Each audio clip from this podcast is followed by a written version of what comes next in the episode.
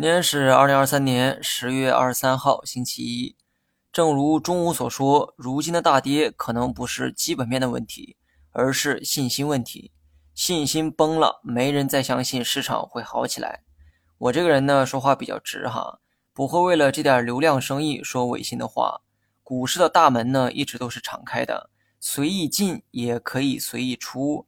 如果你真的对市场失去了信心，大可以退出市场，不必再忍受这等折磨。但切记哈，如果选择了退出，以后就不要再进来了。错误犯一次就够了，再犯那就不是错，而是贱。选择留在市场的人呢，麻烦你们保持理智。天天骂市场，除了过嘴瘾之外，解决不了任何问题。有问题的从来都不是市场，而是市场中的参与者，也就是你我。独木不成林，别把自己摘得那么干净。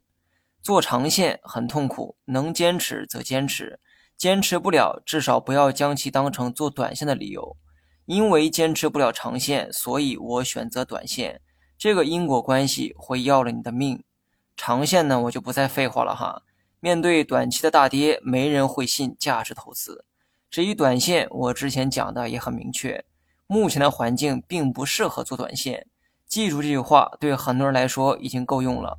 另外，到现在为止还没来得及跑的话，索性啊就别跑了，意义真的不大，除非你想就此退出市场。那么以上是全部内容，下期同一时间再见。